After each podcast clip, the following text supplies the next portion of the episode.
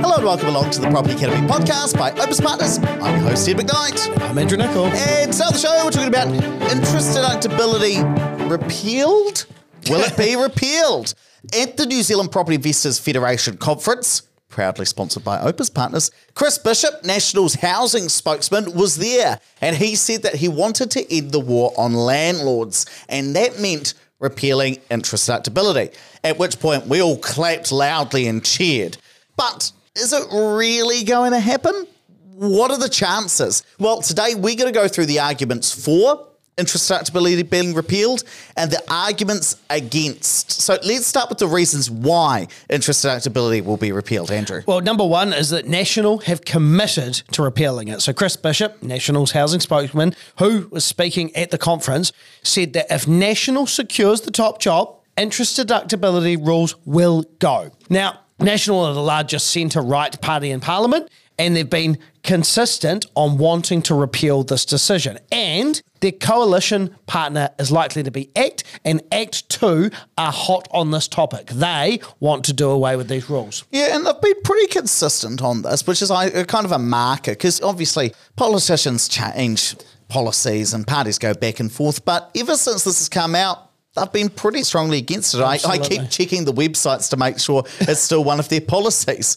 Now, argument number two of why it will be repealed is it seems they want to repeal it pretty quickly and with pace. So at the conference, up went the hands. When's it going to be repealed? I think that was my question, wasn't it? Well, no, somebody asked. About two people asked it before you oh, answered really? it. I might have And- been answering emails before that. No, you were, and then you leaned over it and said, "You said has he said when they're going to repeal it?" To which I said, "No," because he hadn't given a specific date. So up goes Andrew Nicol's hands. When's it going to be repealed? So for the third time, he tries to give an answer. But while he was pretty coy about when the rules would be changed, Bishop did say that he wanted to move pretty quickly. And in fact, he, he came up with this idea of what he was calling a big repeal bill. So this is where he'd try and overturn a whole heap of current legislation from the last six years and repeal it all at the same time. Now, if he could pull that off, interest deductibility would be included. But, you know, whether he could actually pull this off or,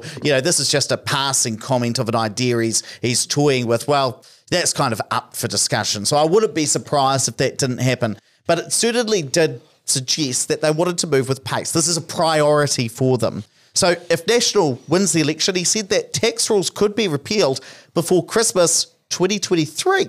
But it really depends on, you know, when's Jacinda going to call the election. So, for example, if she calls it in September and the Prime Minister does get to decide exactly when that election gets called for, well, if it was called for September and National got in, well, it could be repealed before the holidays. But if she calls it in November, then Parliament will only sit for, you know, maybe one, two weeks before they disband for Christmas, in which case it wouldn't be till, you know, kind of February 2024 at the very, very earliest. But number one is that, you know, National want to repeal it. They're a big party. Number two, it seems like they want to move with pace. What's argument three, Andrew, for why interest deductibility will be repealed? Well, ACT and National have a shot at winning. So last Thursday, the new Taxpayers Union poll came out and it showed that National and ACT could govern together. And if that poll translated into actual election results, so they need 61 seats to win, and National ACT combined came to 63.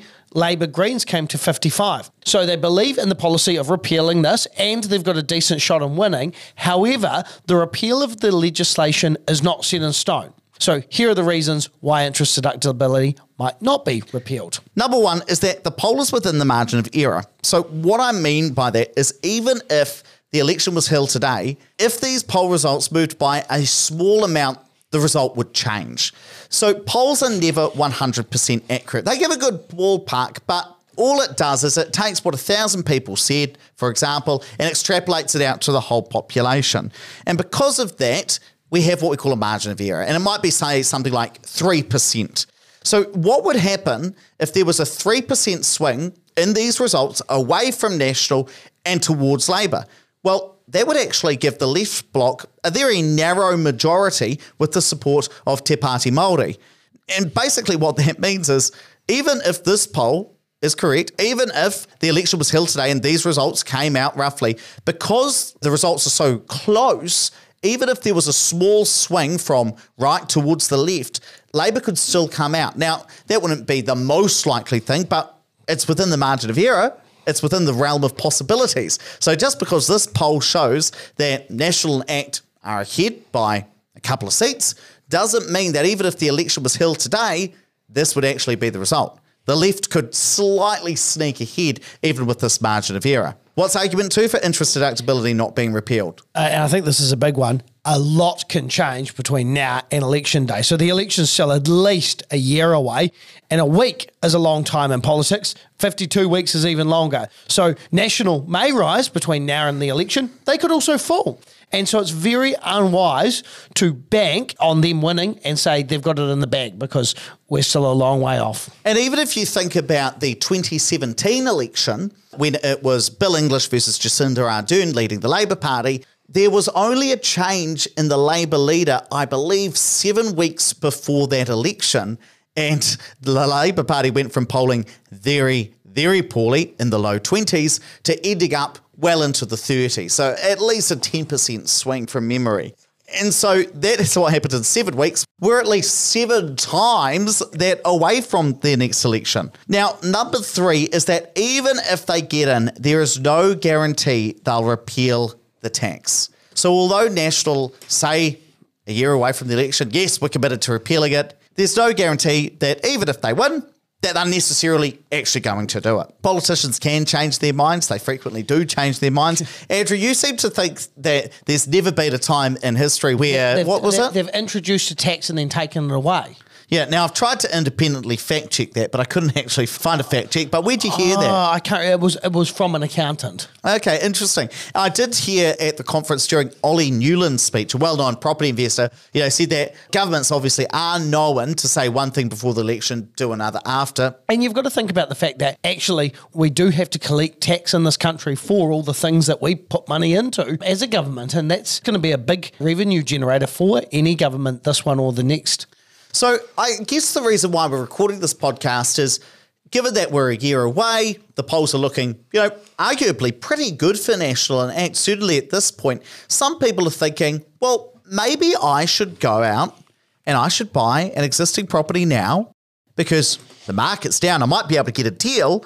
And hey, you know what? If National and ACT get in, then I might get my interest deductibility back, might put some pep in the step of the market. So Andrew, should you buy existing properties now, banking on the basis that interest deductibility could get repealed? Well, uh, I think there's probably arguments both ways. I mean, right now, there's not a lot of demand for existing rental properties from investors. In fact, Mark Withers at the conference, uh, who's a well known accountant from Auckland and writes for our magazine, New Zealand Property Investor, said that he's seeing no new inquiries from property investors wanting to buy existing properties right now. And so maybe if interest deductibility was repealed, we'll see a flood of investor interest that will push prices up. Perhaps you can use the current market to get a bargain because those properties are being bought by owner occupiers only at the moment. So let's go through the flip side though. What are the arguments against you rushing out and buying a property?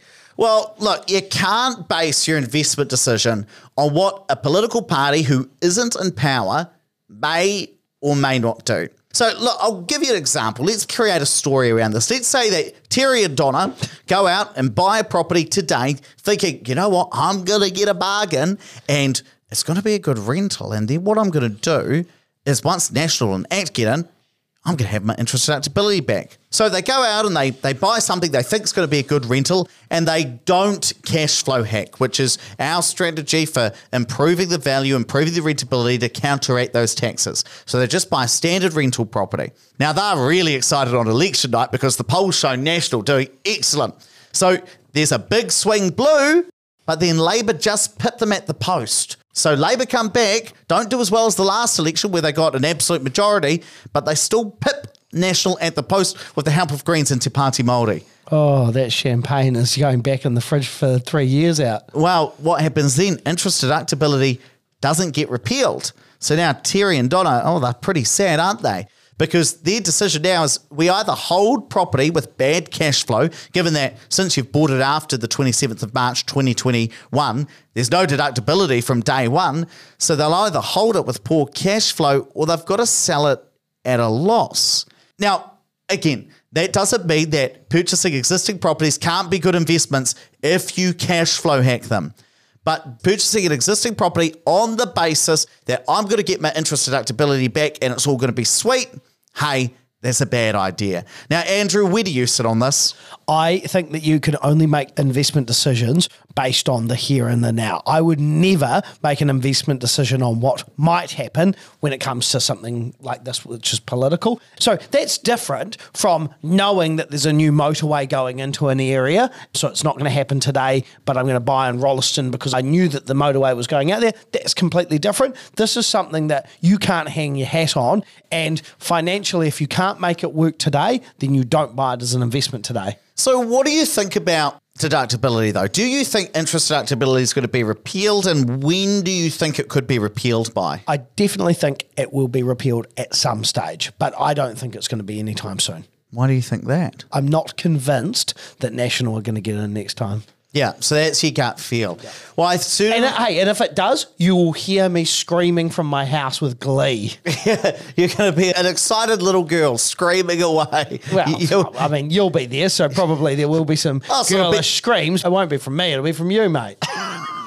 Right, let's wrap it up there. But please don't forget to rate, review, and subscribe to the podcast. Really does help us get the message out to more people. And hey, if you're ready to start investing in property and you want to invest in properties that do have interest deductible, aka new builds, then your next steps to come in and have a portfolio planning session. Easy way to find out more about this. Whip out your phone, send us a text, text the word plan to 5522. We'll give you a buzz, see if it's the right fit.